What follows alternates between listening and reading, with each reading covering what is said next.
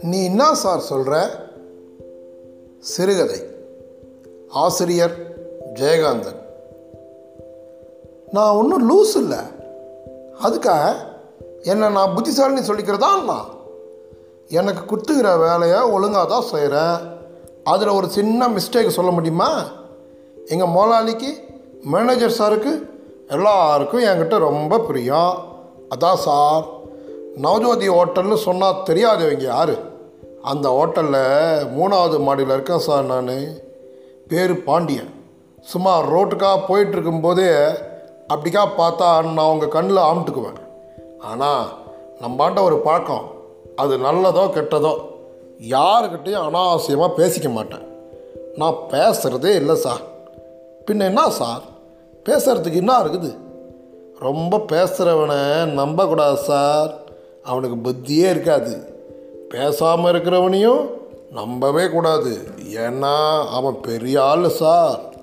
சமய வாச்சா ஆளையே தீர்த்துருவான்.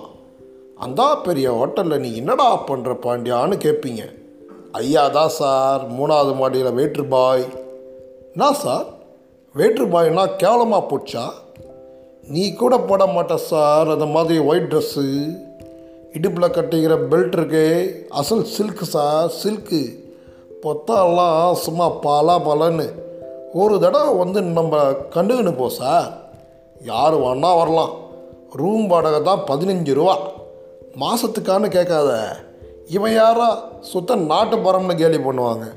ஒரு நாளைக்கு பதினஞ்சு ரூபா இருந்தீங்கன்னா ரூமெல்லாம் படா டமாஸாக இருக்கும். சோபாவுங்க என்ன கட்டிலுங்க என்ன கண்ணாடிங்க என்ன பாத்ரூமில் கண்ணாடிங்க வேறு. சவர் பாத்து சுத்தண்ணி பஸ் தண்ணி வேறு என்ன வேணும்? மணி அடிச்சா நான் ஓடியாந்துருவேன். ஒரு தடவை வந்து தங்கி பாரு சார். படா மஜாவாக இருக்கும். வந்தால் மூணாவது மாடியில் தங்கு சார். அப்போ தான் நான் கண்டுக்குவேன். மற்ற பசங்க மாதிரி தலையை சொன்னீங்கன்னு பக்கீஸ் கேட்க மாட்டேன் சார். கொடுத்தாலும் வாங்கிக்க மாட்டேன். அதில் நான் ரொம்ப ஸ்ட்ரிக்ட்டு. மூணாவது மாடியிலேருந்து ரூப் கார்டனுக்கு போகிறது ரொம்ப சுழுவு. நான் ஏன் இம்மா கம்பல் பண்ணி கூப்பிட்றேன்னு யோசிக்கிறியா சார்? ஒரு விஷயம் ஒன்று கேட்கணும். அதுக்கு தான். என்ன விஷயம்னு கேட்பீங்க? வந்தால் தானே சொல்லலாம். முன்ன மாதிரி இல்லை இப்போ. முன்னெல்லாம் புச்சா யாராவது வந்தால் சார் ஒரு கடுதாசி எழுதணும் ஒரு கடுதாசி அப்படின்னு காயத்தை கையில் வச்சுக்கின்னு படா பேஜார் கொடுப்பேன். இப்போ அப்படிலாம் இல்லை சார். நீங்கள் பயப்படாமல் வரலாம். கடிதாசின்னு சொன்னப்புறம் ஞாபகம் வருது சார். என்கிட்ட அந்த மாதிரி எல்லாருக்கிட்டையும் எழுது வாங்கின கடிதாசி நிறைய கிடக்குது. எல்லாம் நஞ்சு எழுத்தெல்லாம் கழிஞ்சு போச்சு சார். எப்படி நஞ்சுது? அழுது அழுது நஞ்சு போச்சு. இப்போல்லாம் நான் அழுவுறதே இல்லை. அதெல்லாம் நினச்சா சிரிப்பு சிரிப்பாக வருது. அப்போல்லாம் எனக்கு என்னமோ ஒரு வேகம் பிறந்துடும். கடுதாசி எழுதலைன்னா தலை வெடிச்சு போகிற மாதிரி. கடுதாசி யாருக்குன்னு கேட்குறியா ஊரில் இருக்கிற எங்கள் மாமனுக்கு தான். எங்கள் மாமனை நீங்கள் பார்த்தது இல்லையே சார். அவர் பெரிய ஜவான். மீசையை பார்த்தாவே நீங்கள் பயந்துருவீங்க. அவரை நினச்சா இப்போ கூட எனக்கு கொஞ்சம் தில்லு தான் சார். நல்ல பாடி. அந்த ஆள் பட்டாளத்துக்கு போனவர் சார். சண்டையில் கொலையெல்லாம் பண்ணியிருக்காராம். பத்து ஜப்பான்காரங்களை கையால் பிடிச்சி அப்படியே கழுத்தை நெரிச்சு கொண்டு போட்டாராம். அவர் தான் சார் எங்கள் மாமன் ஏன் சார்? எனக்கு ஒரு விஷயம் ரொம்ப நாளாக கேட்கணும்னு. கொலை பண்ணால் ஜெயிலில் பிடிச்சி போடுறாங்களே சார். பட்டாளத்துக்கு போய் கொலை பண்ணால் ஏன் சார் ஜெயிலில் போடுறதில்ல? மாமனை பிடிச்சி ஜெயிலில் போடணும் சார்.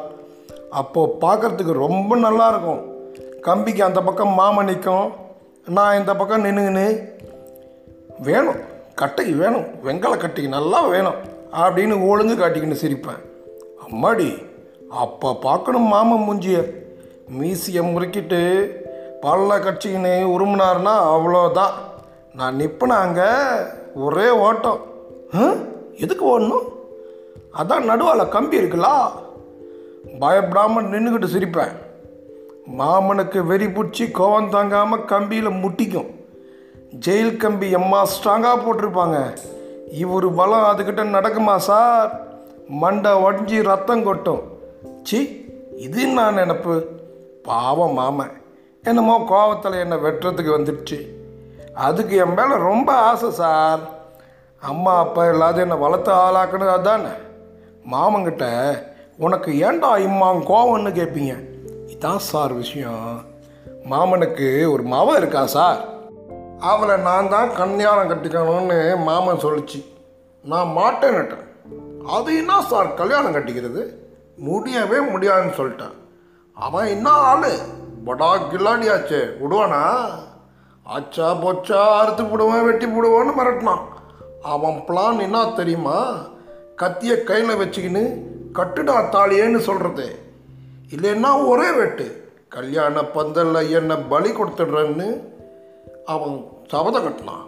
இதை கேட்ட உடனே எனக்கு கையும் ஓடல காலும் ஓடல. அவன் செய்வான் சார் செய்வான். இந்த நியூஸ் எனக்கு யார் கொடுத்தான்னு கேளுங்க. எங்கள் மாமன் மாவை தான் அதுக்கு என்கிட்ட ரொம்ப பிரியம் சார். ரெண்டு பேரும் சின்னத்துலேருந்து ஒன்றா விளையாடுவீங்க அது வந்து அழுதுகிட்டே சொல்லிச்சு மச்சான் என்னை கண்ணாலம் கட்டிக்க உனக்கு இஷ்டம் இல்லாட்டி போனால் பரவாயில்ல. இஷ்டம் இல்லாமல் கட்டிக்கின்னு என்ன பிரயோசனம்? மாட்டேன்னு சொன்னால் உன்னை வெட்டி போடுவேன்னு அப்பன் சொல்லுது. அப்பன் குணம் தான் உனக்கு தெரியுமே. நீ எங்கேயாவது போயிடு மச்சான் அப்படின்னு வள்ளி அழுகிறப்ப அதான் அது பேர். ஒரு நிமிஷம் எனக்கு தோணுச்சு இவ்வளவு ஆசை வச்சிருக்காளே இவ்வளையே கட்டிங்கன்னா என்னான்னு.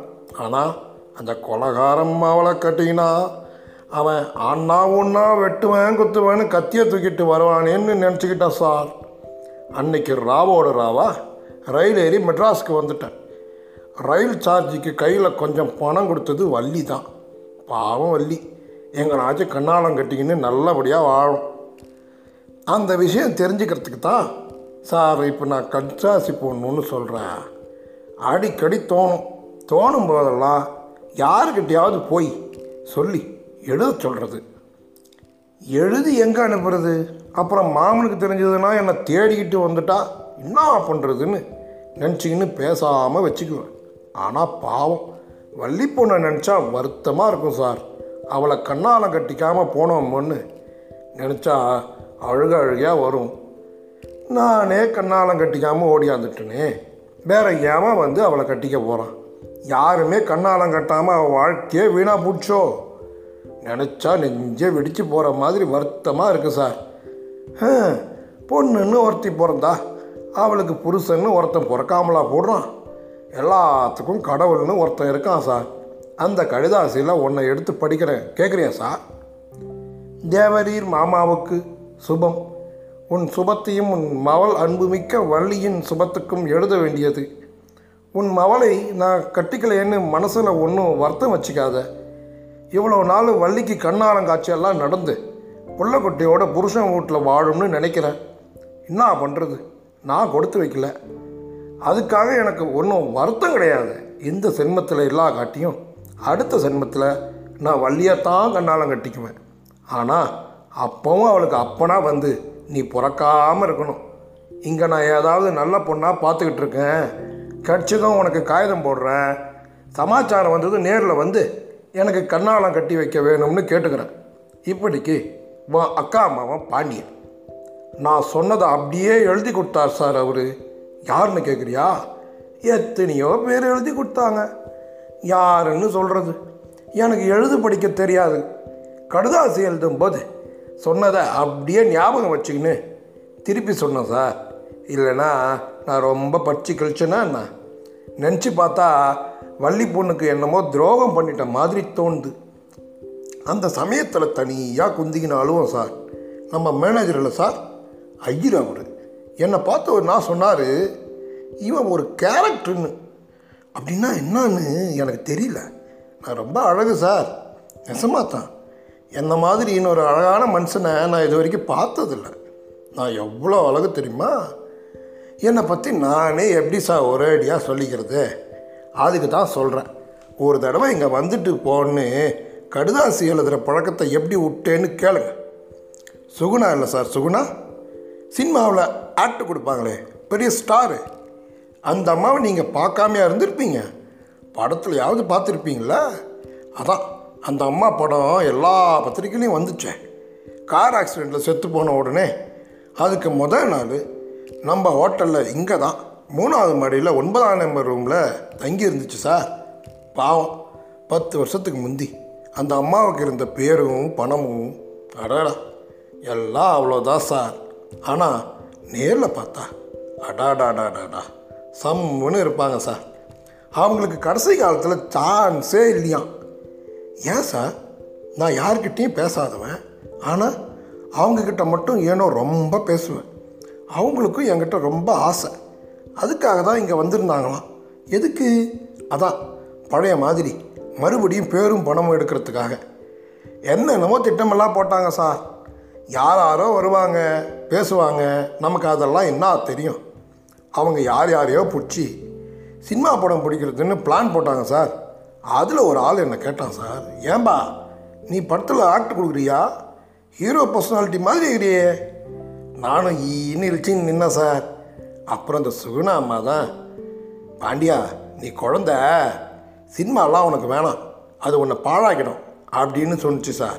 நமக்கு உதறல் எடுத்துருச்சு. அந்த ஆசையை விட்டுவிட்டேன் ரெண்டு மூணு நாளில் நான் ரொம்ப ஸ்னேகம் ஆயிட்டேன் அவங்களோட வள்ளி மேலே வந்த ஆசை மாதிரியே அவங்க மேலேயும் லேசாக ஒரு ஆசை உண்டாச்சு. ஜன்னல் வழியாக அவங்க முகம் தெரிகிற இடத்துல நின்று அவங்களையே பார்த்துட்ருப்பேன் அவங்களும் பார்ப்பாங்க. அவங்க சிரிப்பாக நான் சிரிப்பேன். அன்னைக்கு பார்த்து எனக்கு மாமாவுக்கு கடிதாசி எழுதணுங்கிற ஆசை வந்துச்சு. காயத்தை எடுத்துக்கின்னு சுகுணா அம்மாட்ட போனேன். அந்த அம்மா சந்தோஷமாக கூப்பிட்டு உட்கார சொல்லி கடுதாசி எழுத ஆரம்பித்தாங்க அப்போ அவங்க பக்கத்தில் ஒரு புஸ்தகம் இருந்தது. அது இங்கிலீஷ் புஸ்தகம். எனக்கு படிக்க தெரியாத ஒழிய எது இங்கிலீஷ் எழுத்து எது தமிழ் எழுத்து நல்லா தெரியும் சார். இங்கிலீஷ் எழுத்து தான் சார் ரொம்ப அழகு. தமிழ் நல்லாவே இல்லை. என்னமோ புழு நிலைகிற மாதிரி. அந்த சுகுணா எப்போவுமே ஏதாவது புஸ்தகத்தை பற்றினே இருக்கும். நான் அவங்கள கேட்பேன் நம்ம ஐயரில் மேனேஜர் அவர் என்னை பார்த்து இவன் ஒரு கேரக்டர்னு சொன்னாருமா? அப்படின்னா என்னவா சுகுணா சிச்சினே சொன்னாங்க. அவர் சொன்னதில் ஒன்றும் தப்பு இல்லைப்பா.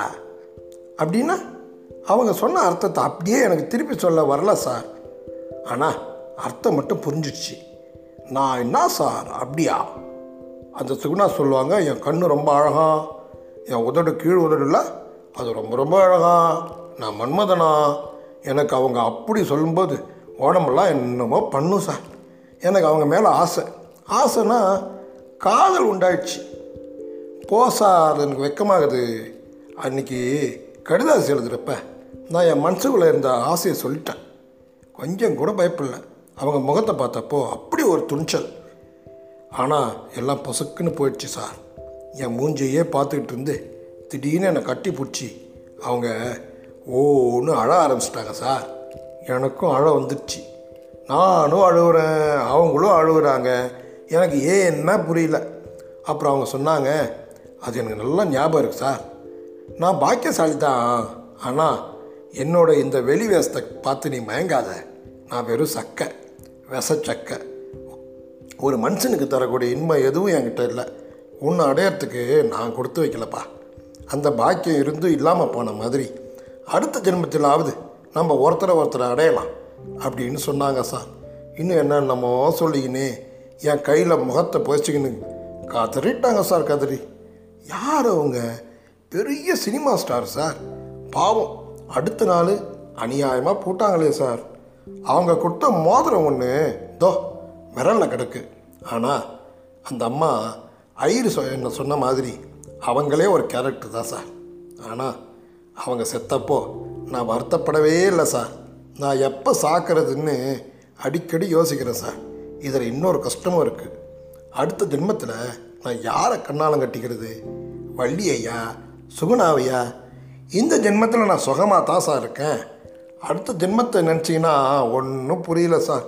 இதை பற்றி உங்கள் ஆண்ட ஒரு வார்த்தை கேட்கலாம்னு தான் சார் இந்த பக்கம் வந்தால் வாங்கன்னு சொல்கிறேன் இங்கே இருக்கிறவங்க கேட்டால் சிரிக்கிறாங்க சார். நீ ஒரு கேரக்டர் தான்னு சொல்கிறாங்க சார் பார்க்க போனால் உலகத்தில் ஒவ்வொரு மனுஷனும் ஒரு கேரக்டர் தானே சார் நீ என்ன சார் சொல்கிற